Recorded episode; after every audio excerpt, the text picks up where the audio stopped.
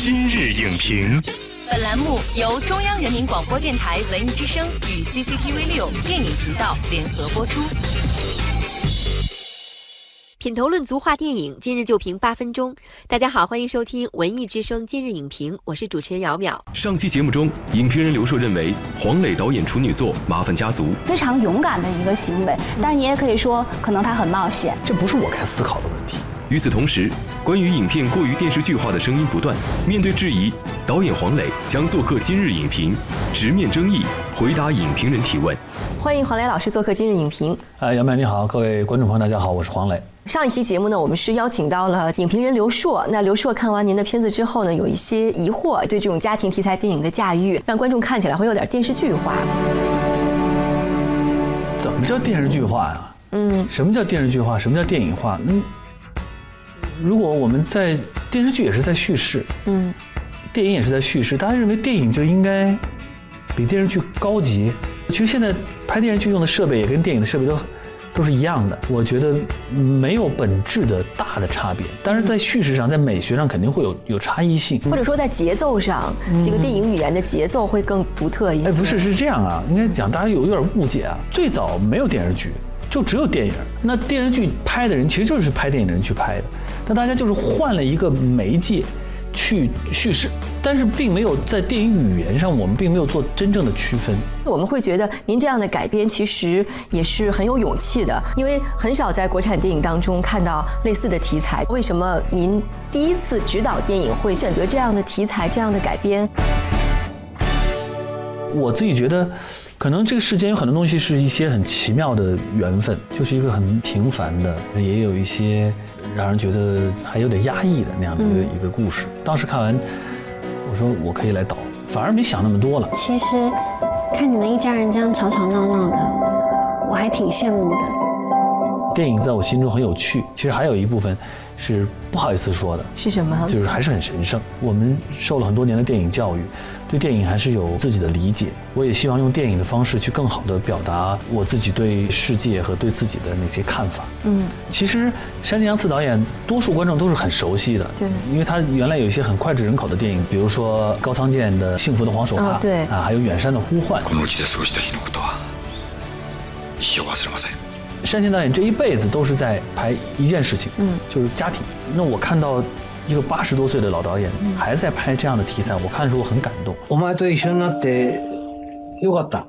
そんな風に 思ってるよ。他也没有绕道，他也没有趋炎附势，就是讲一个故事，能够看到一些很鲜活的人物，就是面对这个生活，就很冷静，也很直截了当。嗯，而且他的故事其实放在哪个国家，放在哪个环境里面都成立。他讲的并不是离婚，或者也不是讲的单纯的家庭，他讲的是是人和人之间的一个。因为它是日本很成功的一部电影，我们要把它改编成中国版本，是要进行本土化的改编， 非常的难。为什么您第一次指导电影会选择来翻拍？我觉得其实对于我来讲，倒倒不是改编不改编，它跟我看了一个小说，跟我听那个故事是一样的，只是它是一个电影。我们用了它的架子。但是你全部东西都要改成是中国。我举个例子，你比如说我自己不是里边还演了一个，嗯，演了一大哥，哎，那老大，其实在日本的电影里面，老大其实就相对比较模糊。但我们在这个这个家庭，这个老大。我们把它就变成很典型的一个，就现在在那种外企做中层，就是有一种中文和英文加。所以你老中英文参半是吗？对对对，而且说的都是不太重要的英文。Every day, every night，全是开会，这是干什么？耽误时间？My God！我们把它都变成人物的一些喜感的色彩。所以最根本的就是在整个剧中。大的情感方向的本土化。妈，你要这么做的话，别人会认为我们不养你老的。那我们有一个纠结的地方是在于，这个奶奶说要跟爷爷离婚了。在日本那个电影里面，我们觉得比较的顺理成章。但是在您这个电影当中，老奶奶决定要离婚，就让我们会觉得啊，有有必要离婚吗？我演那个大哥里有一段台词说：“你到底为什么离婚？”就他妈妈说了一句话：“说我伺候你爸爸一辈子，他连一声谢谢都没跟我说。”这些听起来都不是离婚的理由，但是我觉得那个冷漠或者那个距离感就在这儿显现出来。他是一个中国式的离婚，他还真不是日本式的。日本式是那老头他太男权了，就觉得很讨厌。但是其实在中国这个里面，问题并不是老头一个人的问题，也不是老太太的问题，我反而觉得是更多人的问题。嗯，就是会不会好好说谢谢？最后的时候，老头会跟老太太说说同意跟你离婚。我补一句谢谢。谢谢你照顾了我一辈子。其实，在这个故事里面，我们没有去放大某一种感情。我觉得我比较多的是把它摆在那个桌子上，让大家看到一下，就这样。就有影评人看了之后呢，觉得您这个电影很多细节上面不太过瘾。我在这个戏里边还做了一件事情，就是把戏剧性啊弱化掉，或者我们不刻意的渲染。我很希望它像真的，就是你在影院看的时候，你觉得像，可能你身边就有这些人，或者你家里就有这个这个事儿。嗯，之前呢，我们请刘硕过来做嘉宾的时候，刘硕给我们介绍了他了解到的山田洋次导演的一种工作方式。比如说拍《家族之苦》这部戏里的时候，有一段戏就是大家开这个家庭会议，那是非常重要的一场戏，对很长那场戏对，而且说那场戏几乎是可以用作教科书来流传开来的。近頃お父さんが嫌になってきたの说拍那场戏的时候呢，是用六天的时间拍这一场戏，每天只拍一个镜头，而且它是用大量的长镜头，是为了保持演员表演的这种连贯性。呃，那不知道您在拍这场戏的时候 是什么样的工作方式？老先生拍了六天，我拍了四天。他呢是用的一种我们叫全景拍摄法，演员全部在这个画框里面演一遍，演完之后他再补那些个他要补的镜头。我也是全演一遍，但我那个时候全演一遍的时候，我不是先拍下来全景拍，我们在实景中大家先排戏，把调度设定好，然后我们会跟摄影一起来看这段戏的表演。看完之后，我们根据摄影的想法，摄影会说：“哎，是不是这个能到这儿来，我更好拍一点？”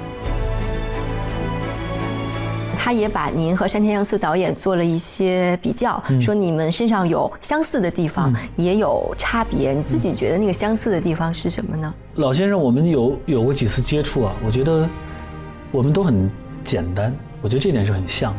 我觉得有一个巨大的差别，就是他是一个极富天分的人，而且他也非常的勤奋。他现在八十六岁了，他拍了八十六部电影，然后他写了两百多部电影，是非常让人觉得不可思议的事情。但是他又没有那么的张扬，他又那么的看起来平常。老先生说一句话，说了一个导演呀、这一辈子在摄影机的后面，大家看到的就是这个导演的品格。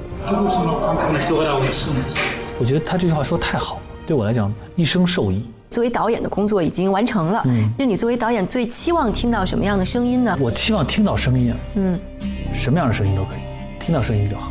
好，感谢黄磊导演。《麻烦家族》虽然只是聚焦一段家庭变故的小插曲，但是呢，这就像螺蛳壳里做道场，还真的是需要大师级的精妙手艺。黄磊导演的第一次指导有没有完成这个高难度的任务呢？有待观众亲自走进电影院来做出评判。我的心像软的沙滩，留着步履凌乱。本栏目视频内容，请关注 CCTV 六电影频道，周一到周五每晚十点档《今日影评》。